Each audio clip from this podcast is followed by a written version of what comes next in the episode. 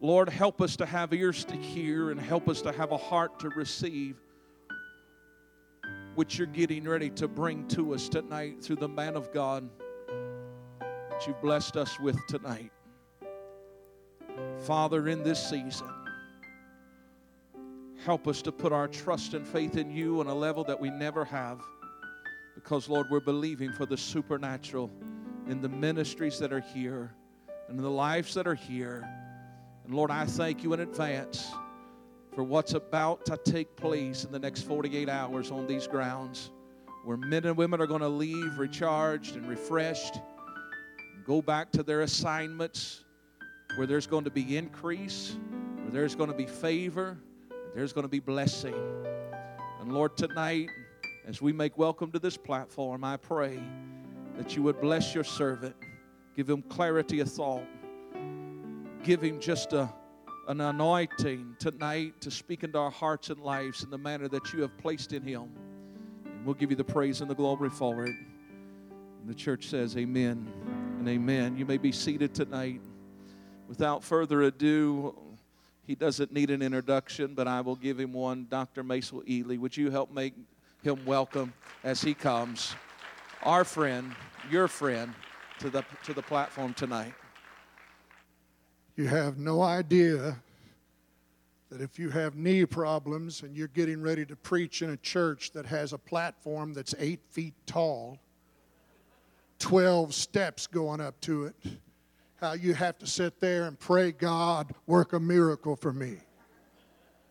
Thank God for those that have a rail because I can tell you right now, Phil Russell needs it.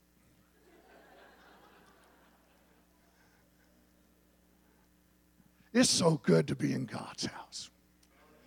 And, it's so good to be with friends, people that we've known for years, people that we love, people that just bless us and encourage us when we get together sometimes. And sometimes they don't. But you keep that in mind when I preach here in just a minute. You'll see what I'm talking about right now. But you see, things don't always work out the way that you feel like they should work out. But we know one thing that all things work together for good for them that love the Lord, who are the called according to his purpose. Amen. I tell you what, we need to really give a big hand to Pastor Ron, Sister Debbie, and this church for allowing us to come and be here. We want to thank them for preparing for us to come. It's a lot of preparation, and some of you pastors know it. When you're having a meeting like this and you've got preachers coming in, you're going to be feeding them and just different things. And uh, you'll do extra things around the church that you don't normally do just to welcome guests, just like we do when we have somebody come to our house. As a matter of fact, my wife and I have discussed that things that, that I procrastinate and put off for maybe even years. If I've got somebody that's going to come to my house, I'll run down to Ace Hardware, get what I need, and come back and repair it or fix it.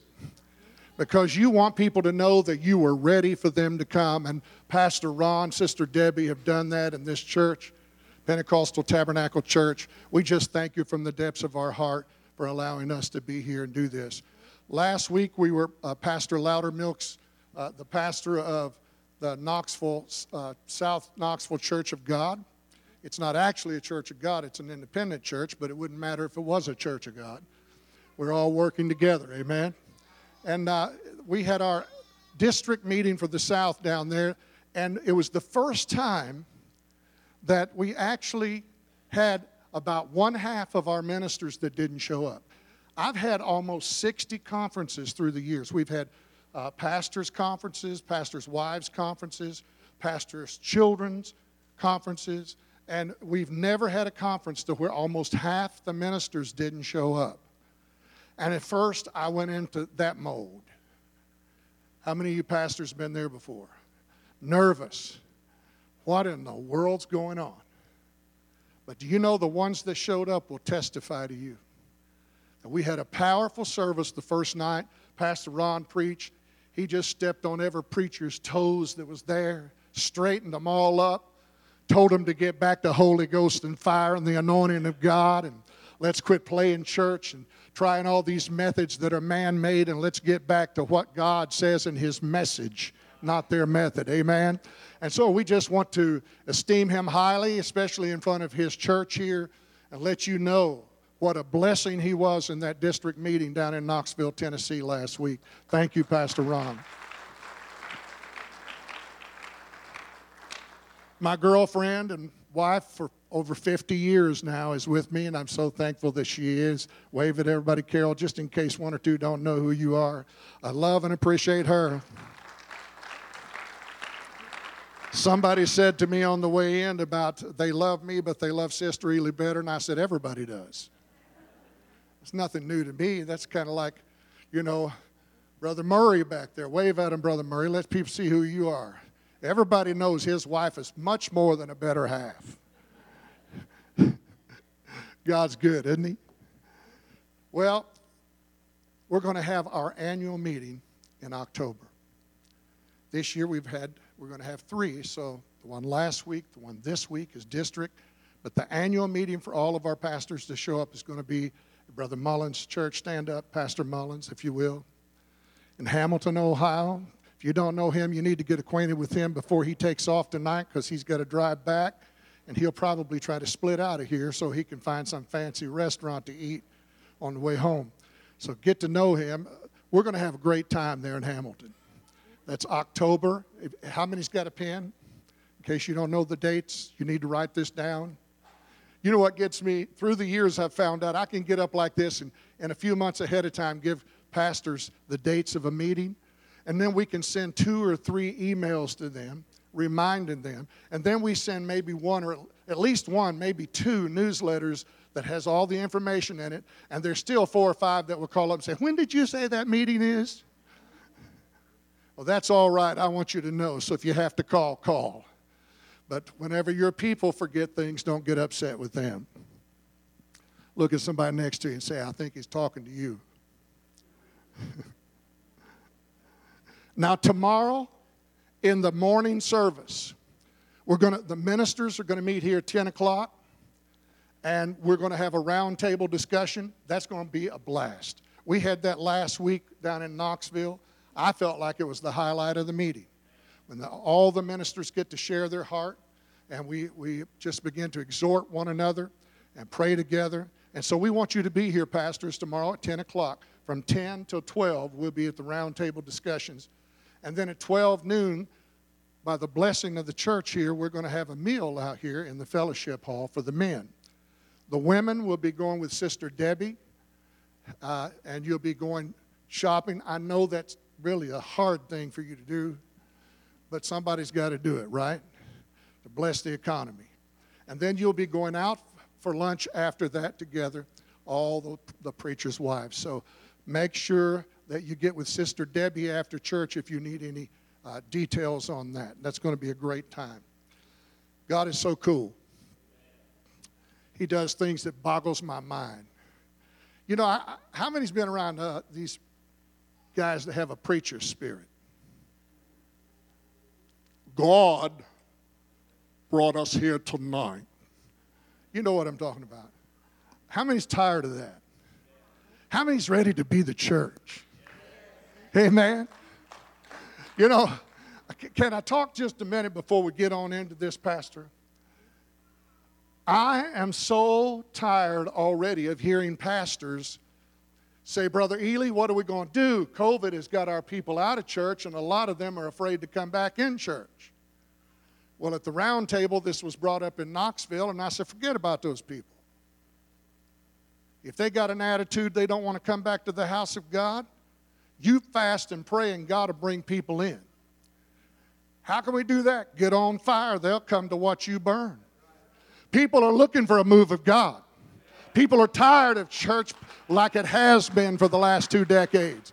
They want a move of God. They want miracles again in the church. Some of us are old enough to remember those days of miracles in the church. Wave at me if you're one of those. We've seen the eyes open, we've seen the lame walk. And I, I was testifying to someone the other day. I said, when I was young, it was not unusual to come into the house of God and to see crutches mounted on the wall and wheelchairs pushed into the corners of the sanctuaries. But we got above that because we started getting those people to come in our churches. And we don't want to be embarrassed in front of those people in our churches. And we took those out. And also, when we took those out, we no longer see those things happening in the house of God anymore. But as Pastor Ron said, I agree with him. I believe that we're getting ready to have the greatest move of God that the American church has ever experienced. And if people want to play and stay home and watch what's online, let them watch what's online because it's not going to happen online like it does when the body of Christ comes together.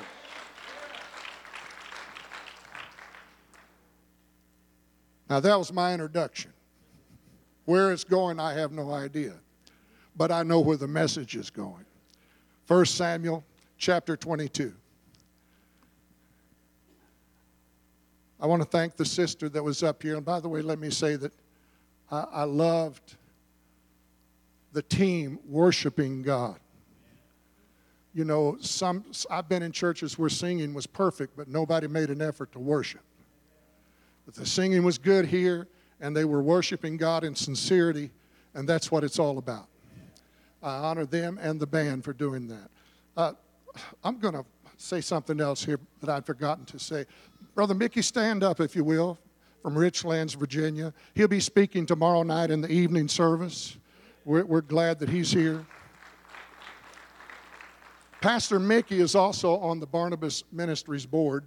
And so is David Gibson. Stand up, David, real quick. Everybody knows you, but we just want them to see your head.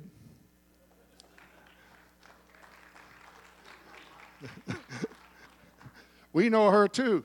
It's good to see you, and Pam. Amen. Well, when our sister in the worship team mentioned before she walked off the platform that she'd recently gone through some of the toughest, toughest weeks in her life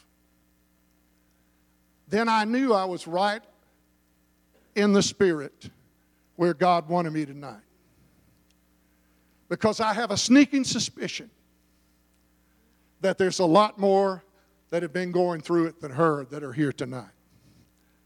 I feel in my spirit that some of you face things that you never dreamed you would face, and some of you face people that have not acted like the Holy Spirit wants them to act. As a matter of fact, I've entitled this message, This is Not What I Expected. Our sister has been singing on this platform since the church was built, and even before this building was singing in the other one. And yet, after all these years she's been in church, raised in the house of God, she's telling you that she's been through some of the toughest things in the last few weeks she's been, ever been through. And some of you preachers that are here right now, you've been going through some things that you didn't expect. This COVID thing is from hell itself. A, a good pastor friend of mine from Canada sent me a message last week, and he said that they're only, the government is only allowing 15% of his church to return because of COVID, and that COVID is almost gone out of the area and only 15% will the government allow to come. This thing is so demonic. It's trying to stifle the house of the living God. And it's trying to lie to the people of God and tell them, you don't have to go to church, you can stay home. Because they've learned that in this year and a half time of COVID, watching the online church. I believe that the online church, that God has ordained that and blessed that but now that we're coming toward the end of COVID, that's over. And all you're doing is giving people an excuse to stay home and watch your live service online. If it was me, you got to do what you feel like in your heart. But if it was me, I'd turn the live services off and let them get back at the house of God if they want to hear something. This is not what we expected.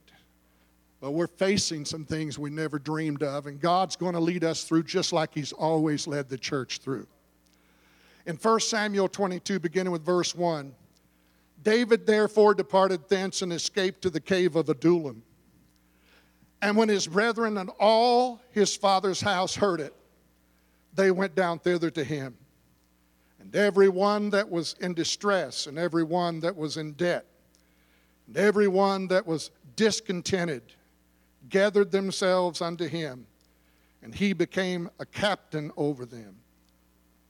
And there were with him about 400 men. That's a pretty good sized church to start out with. Ground floor, 400. I like what it says. Those from the house of his father, they came down and gathered. Everybody say relatives. Pastors, have you ever pastored relatives?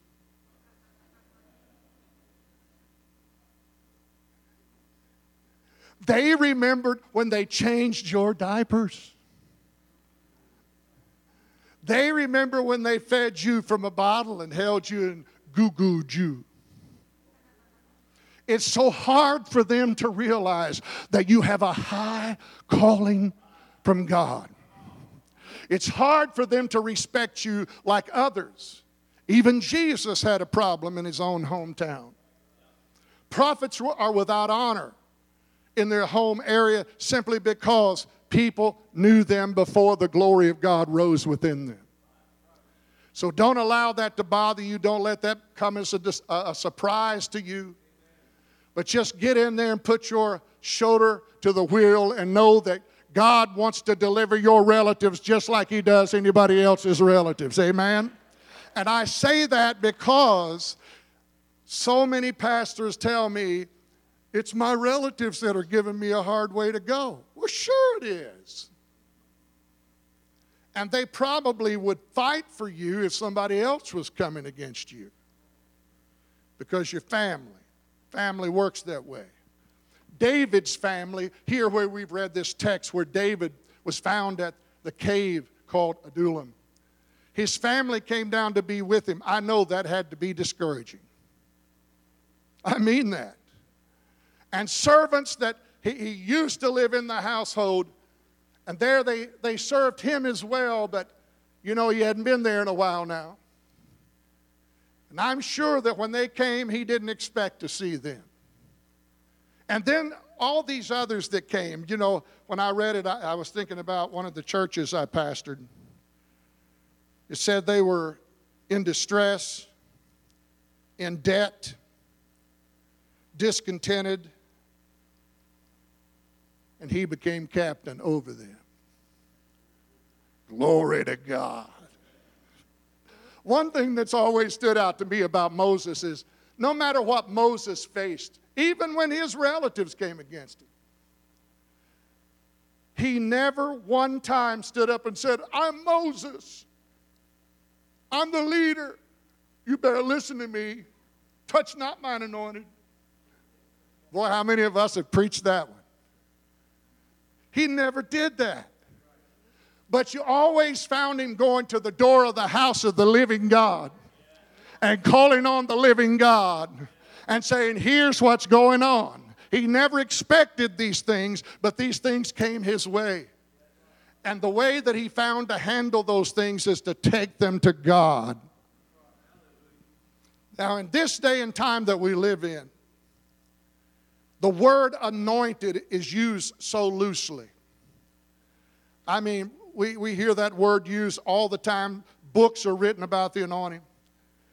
We have a tendency to call motivational speakers anointed when they're not anointed, they're just good speakers. I was in a meeting in Dallas, Texas several years ago with a large group of pastors. And they had some of the most famous preachers in America that were preaching there. And one of them at that time was supposed to be the most famous because of his political input in Washington, D.C.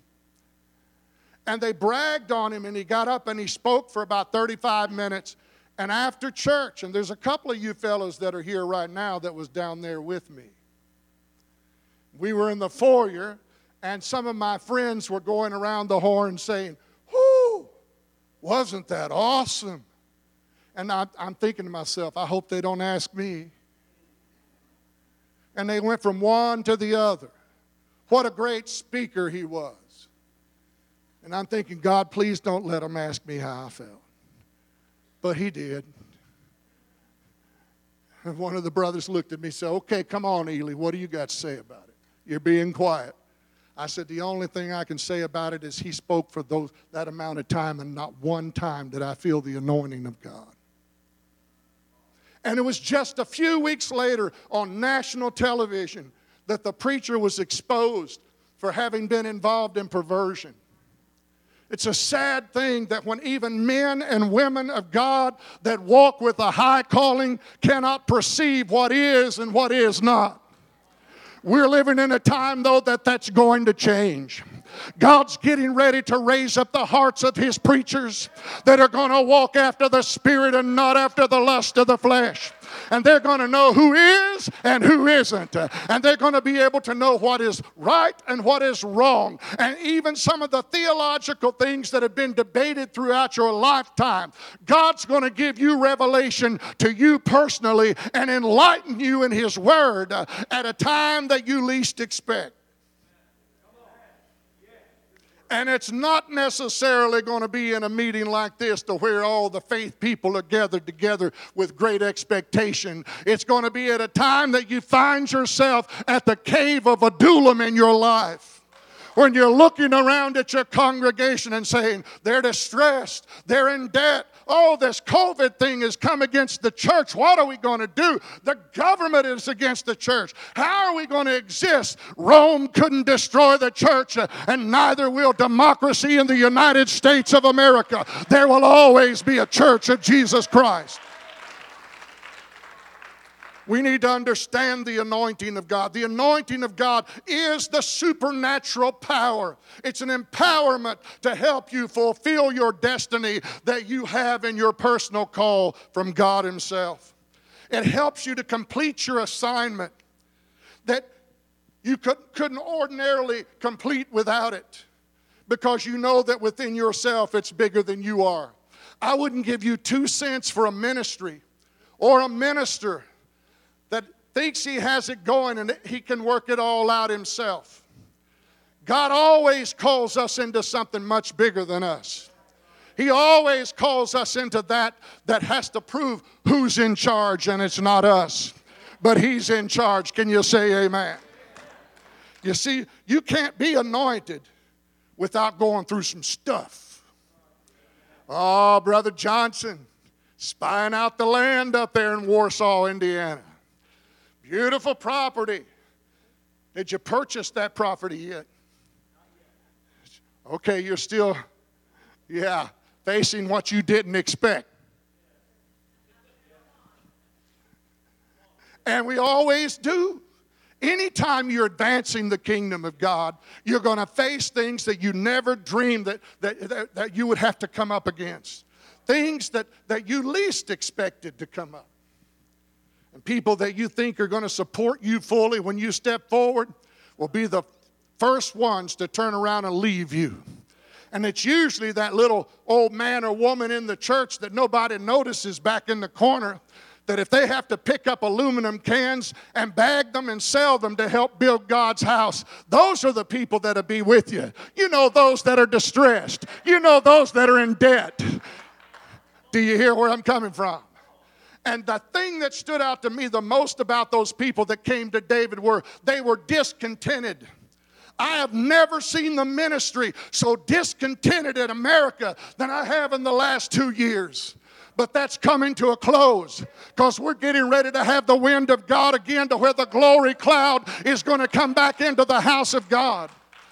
Some of you been around a while like me. How many seen that cloud come into the sanctuaries before? How many seen people start falling out without somebody knocking them down? How many seen people healed uh, one after another without a preacher even coming close to them? Because the hand of God was moving in the midst of the living uh, church of Jesus Christ. I believe that's getting ready to happen again. And I think it's already started in some places. But if you think you're going to carry a heavy anointing without going through some stuff, you're mighty mistaken. You see, whenever you get anointed, there is an antagonistic assassin that hell dispatches toward you.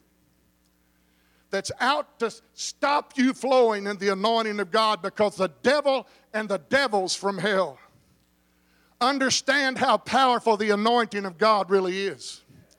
And so uh, Satan dispatches an antagonistic assassin, if you please, constantly antagonizing you, constantly coming against you to overwhelm your thoughts, to disillusion you from the will and the purpose that God has set before you.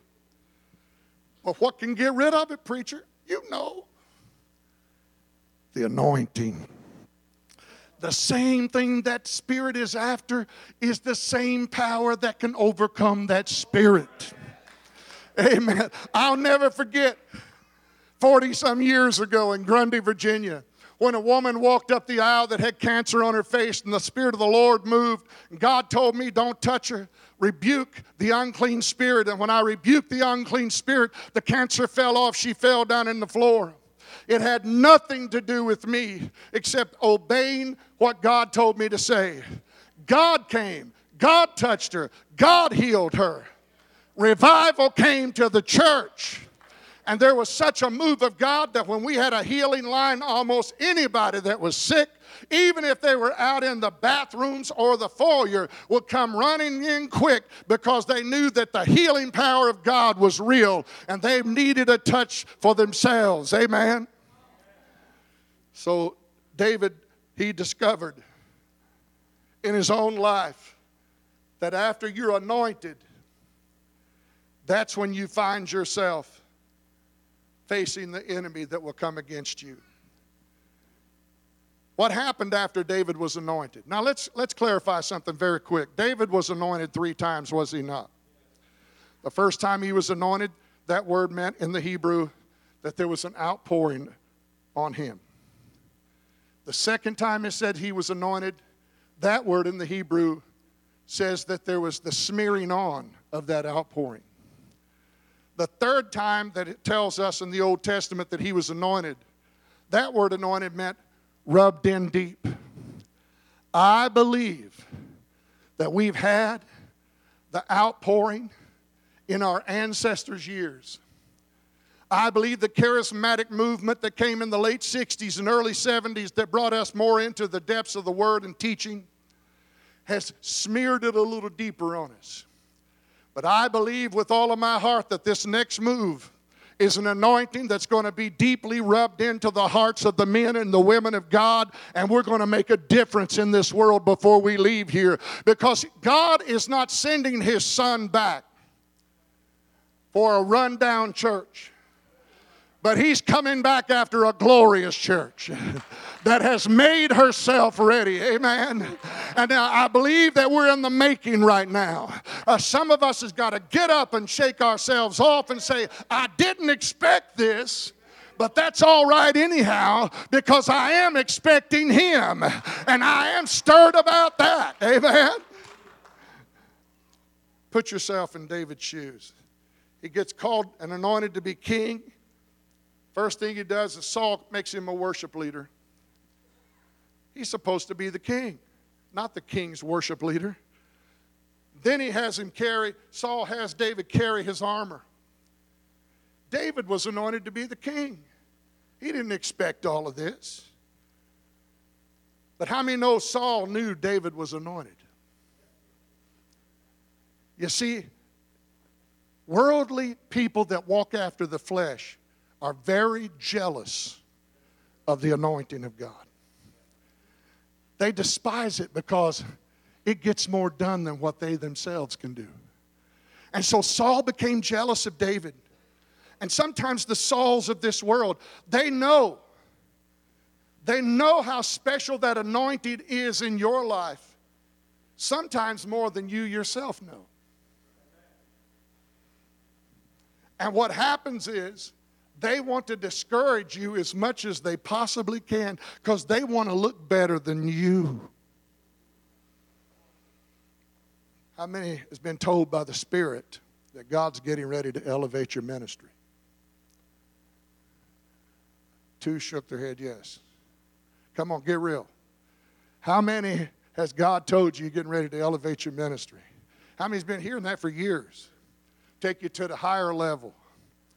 Well, if God does, and I think He can, and I think it's His will, then you get ready for some things you didn't expect. Because going to a higher level means a higher price to pay. And we shouldn't fear that. We shouldn't fear that. Neither should we get to the place that we don't expect opposition. We, as men and women of God, somebody said, Well, you know, I expect everything to work positive in my life. Well, you're a fool. Because it ain't going to happen. Because to you in the flesh, suffering is not positive, but you cannot reign with him if you're not willing to suffer with him. And if, if you're suffering with Christ, that means that you're going through things not that you brought on yourself, but that because of you being in the will of God and pursuing the purpose of God, you are suffering. And sometimes we have to bite our tongues because the spirit of slap comes upon us. Isn't it real? And you just want to grab some of those parishioners by the throat and say, You stupid idiot, let me show you what can happen to you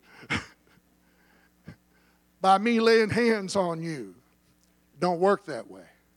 Because what we really do is we give in to that antagonizing assassin that is after us to make our lose our, us lose our tempers and not react with godly character. Godly character will always react to the enemy not by the strength of the flesh, but by the anointing of the Spirit. And when we move in the anointing of the Spirit, the devil starts backing up quick. And somebody said, Amen. But old David, he went through all of this. He wasn't immediately put into to the, the palace. And he got here to where we read the text. And I, I can't imagine how he felt. I was anointed at home and I left home to become the king. Now I am running from Saul the king. The Bible says in the previous chapter that the fear, because Saul was pursuing David, came upon David. And David went to Ahimelech, the priest, and said, Is there not a sword or a spear? David didn't have anything in the natural to, to protect himself. And you remember what the scripture said. Ahimelech said, Well, there's one sword. It was the sword of Goliath, and it's hidden behind the ephod, wrapped in linen. Now, I've got a message I preach on that, and I love preaching on that, but I'm not preaching that tonight. But I can tell you this a hidden testimony that what God's already done will do you no good. Don't be afraid to preach the same thing over to your church and remind them. I've told the story about the woman being delivered from can- uh, cancer in uh, Grundy, Virginia, and there's people that were there that are here tonight. I've told that probably a hundred times from the pulpit and maybe 50 times to Barnabas Ministers Fellowship. Why would you repeat yourself? You're getting old? Well, yeah, I'm getting old, but I repeat myself because repetition is one of the greatest teachers. Even the secular teachers understand that. And when the people of God begin to hear in repetition testimony after testimony of what God's already done in your ministry, don't be afraid to keep telling people what God's already done because you'll build on that and it'll become like a sword uh, that was in the hand of David. And so he got a little over fear at that time, but then he went down the road a little while and he got down there and he ran into some more enemies, didn't he? And when he got there, he had the, the right thing in his hand to defeat the enemy because the anointing was on him. But it said fear came on him again and he started acting crazy. If you'll notice, when a pastor allows fear to overcome him, it's a spirit. God has not given us the spirit of fear, but that of love and power and sound mind. When you allow a spirit of fear to overcome you, you'll run from one place to the other looking for something in the flesh to defeat your enemies with. He didn't need that. And it'll make you even act crazy and do crazy things in front of your congregation. But if you are really called with a high call, if you have the real anointing, that's all right, even if you act crazy every now and then, because God's going to come down and straighten you out, preacher. He'll straighten you out. He'll humble you if you don't humble yourself. He'll then lift you up uh, and put you in a place that you didn't expect. Look at somebody next to you and say, He's a long winded preacher. You will never go from pasture to the palace without stopping at the cave. That's the only way it's going to happen. Well, you say, How do I handle my cave experience while I'm on my way to the palace? That's what we all want. We want to get to the, our destiny. How am I going to handle all these things I didn't expect? Well, you're not going to let fear overcome you. That's the first thing you're not going to do. Second thing, you're not going to win by fighting in the flesh. The third thing you're not going to do is act crazy. How many know that, you know, this is a pastor's conference, but this word's for all of us? How, how many know, especially us pastors, that we get so overwhelmed sometimes with things we did not expect? That, like David, we start acting crazy. I mean, we do things that we ordinarily wouldn't do. But then the Spirit comes in because of the mercy and the grace of God and checks us, opens our spiritual eyes, helps us to see that the purpose of God is being cultivated. For you see, David, at the time that he was at the cave, he was not being involved in cancellation of anointing or ministry. But God in his life was bringing cultivation. God was cultivating David because he was not yet ready to appreciate kingship fully until he had learned how to live like a king when you're not being treated like a king, how to act like a king when you're not being loved like a king. And when David went through that cave experience, he was cultivated by the Holy Spirit. Don't let where you are become the definition of where you're going. If you allow where you are to be, define where you're going, you're going to miss the purpose of God in your life. I probably should say that again. I said, don't let where you are become a definition of where you're going. You can't live life being sight driven. Paul understood that. And Paul said that we are to walk by faith. If we always lived by what we see in the natural sight, most of us would resign tonight. But we see something greater in the spirit because our eyes are anointed. We see God has a purpose out there for us to walk into and fulfill and we want to fulfill the will and the purpose of God. We're not going through cancellation, but we're being cultivated by the Spirit. David became their leader in the cave. He was anointed king at his father's house, but he didn't become leader until he faced the cave experience. It's when you're going through the dark times that you least expected that when you will become a leader. And it's going to be over people like we discussed a moment ago that David became a leader over. Now, everybody look up here because I'm going to stop and testify a minute. Many years ago in Middlesboro, Kentucky, I took a little church about 50 people called Yeary's Chapel. In Yeary's Chapel, I know that I know that God sent me there. But when, when I took the church, I did not take the church because of sight, because I was embarrassed to take that church.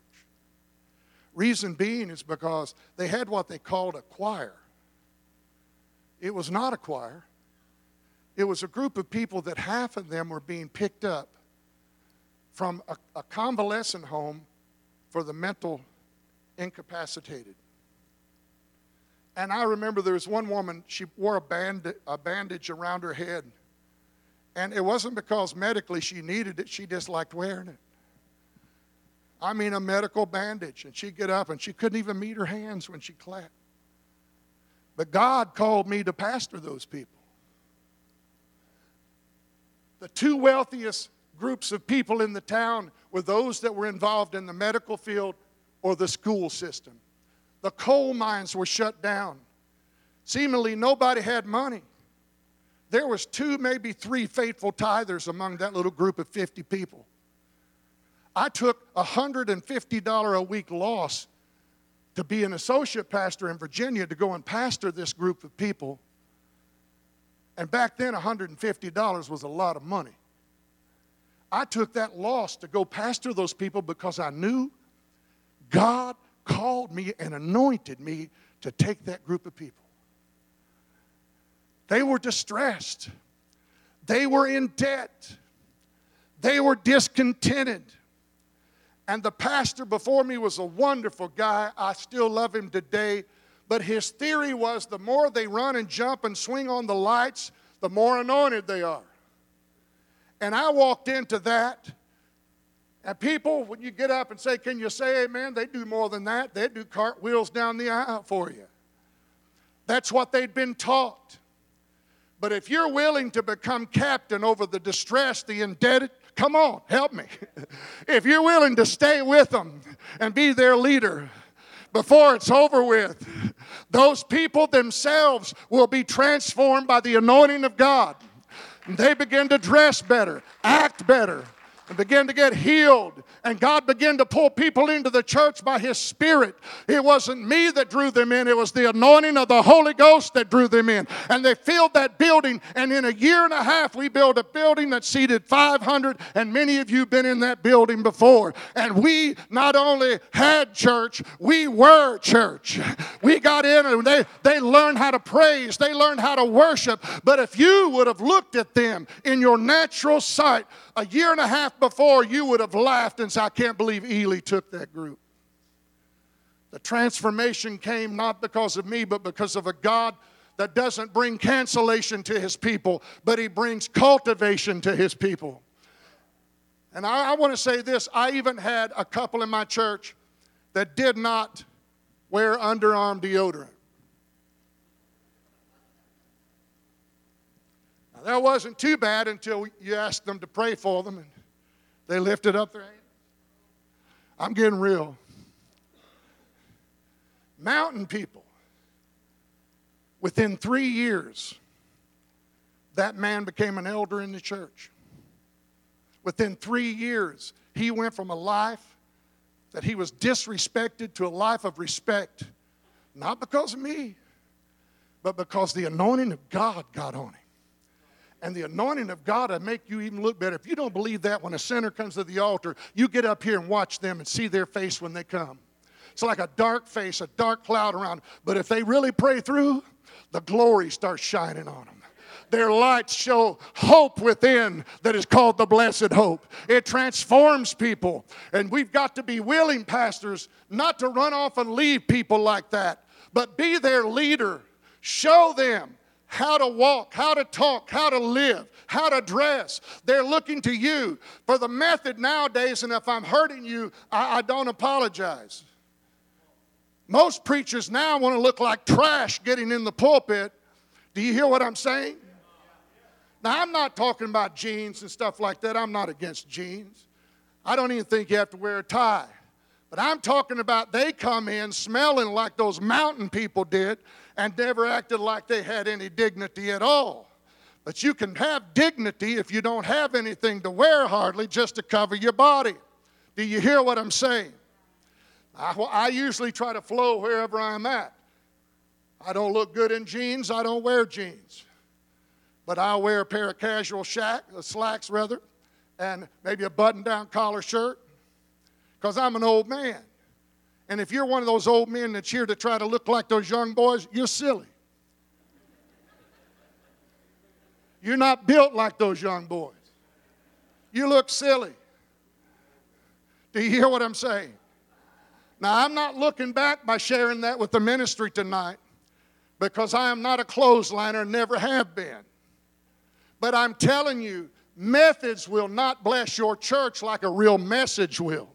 And when you get a message from God, it'll bring the anointing of God that will draw people to God.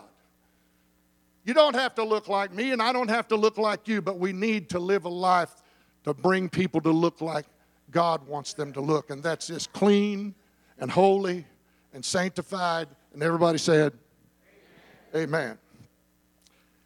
We seem to associate in the ministry. I'm going to wind this up, so don't get too anxious yet. But we seem to associate in the ministry that if we've got God's favor, everything has to be positive. When things are going good, we think, whoo, I've got God's favor. Usually, if you have God's favor, you're going to turn around and say, I didn't expect this. Sure didn't expect this. Has anybody ever told you this, Pastor, when you first started pastoring your church? I'm with you. I got your back. Well, they didn't completely lie. Usually they're the first one, got your back all right. But did you quit pastoring? No. You can't do that. You got to be encouraged in the Lord. And David, without a doubt, was one that was encouraged in the Lord. I want to share something with you real quick as I close. David went through this cave experience, and it, it was kind of a, a real test for him, just like it usually is us. Because if, if you've got ministry, the greatest ministry will come out in your time of misery. Do you hear me? How many of you have gotten up on Sunday morning and you and your wife had an argument on the way to church? Just me and Carol, the only ones ever done that? I remember when I passed in middle, pastored in Middlesboro, Kentucky. I don't even remember what it was, but we were, you know. And when I got in church, I thought, boy, nothing's going to happen in this service. I don't even feel saved. But because I loved God, I said in my heart, I don't know how you're going to get over this one, God. But I'm going to try to, preach. And I remember getting in the pulpit that Sunday, and when I walked in that pulpit, the Spirit of God hit me. And I started preaching the house down. And I look back, and the one that gave me the greatest response and backing me up was my wife, Carol. It didn't take long at all to get over my spout because my spouse had been under the glory spout. Do you hear me? And when, when I saw her supporting me, we had a powerful service. And after service, that afternoon, I was praying. I said, I don't understand this, God. And God said, There's a lot you don't understand. It never has been you, it never will be you. It's not when you feel like everything's positive or right. It's when you just make yourself available to me and flow in my spirit. And then you get up and just offer what little you've got, but God has a way of taking your little and making a lot. Look at somebody next to you and say, if you missed the whole message, don't miss this. It was after the cave experience that those of you that have studied the Psalms, I love the Psalms. It was after the cave experience that he went through that David wrote three Psalms while he was there at the end of his cave experience. Now, if you read them in the Bible where men put numbers, they're not in chronological order. But if you read them in the proper chronological order, that David had written them just before he left the cave. Here's what he says. The first one he wrote was Psalms 142. He was complaining about being in the cave. Everybody say, We complain. The second psalm he wrote when he was there at the cave was Psalm 54. He's praying for God to get him out of the cave. He complained he was in the cave. Then he asked God to get him out. But here was the last one he wrote just before he got out of that cave experience. And that was Psalms 34. He said, I will bless the Lord at all times. he said, God, your praise shall continually be in my mouth. What are you saying, preacher? I'm saying that though we are facing things that we never expected to face, we've got to come to the revelation that David came to and say, Thy praise shall continually be in my mouth. Get on your feet and give God some praise in this place tonight. No matter what you've been facing, what you've been going through, give God some real praise. Come on. Not just you're happy because you can stand and the message is over. Praise ye the Lord. Let everything that hath breath praise ye the Lord.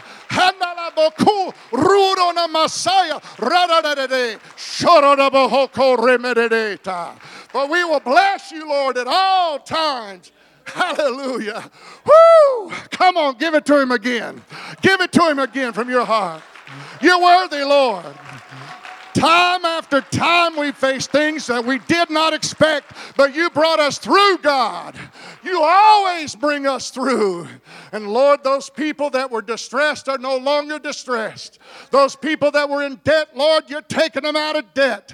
Those people that are discontented in the house of God, God, you're getting ready to move with your anointing and that contentment of the Spirit will come and healing shall come to our land because the Lord, He is God and there is none like Him. One more time, bless the Lord. Hey everybody, Pastor Ron, I pray that today's message and program has been just a great blessing to you. And I just, uh, I'm so thankful that we had the privilege to come into your home today or wherever you may be watching. I would encourage you to uh, continue to follow us. We're on all of the major social media platforms. Uh, we have podcasts that you can follow us with. I would encourage you to reach out to us and let us know. Our information's on the screen. And uh, if we've been a blessing to you, please contact us. Let us know. And we look forward to sharing the word of the Lord with you again uh, next time. God bless you. We'll see you soon.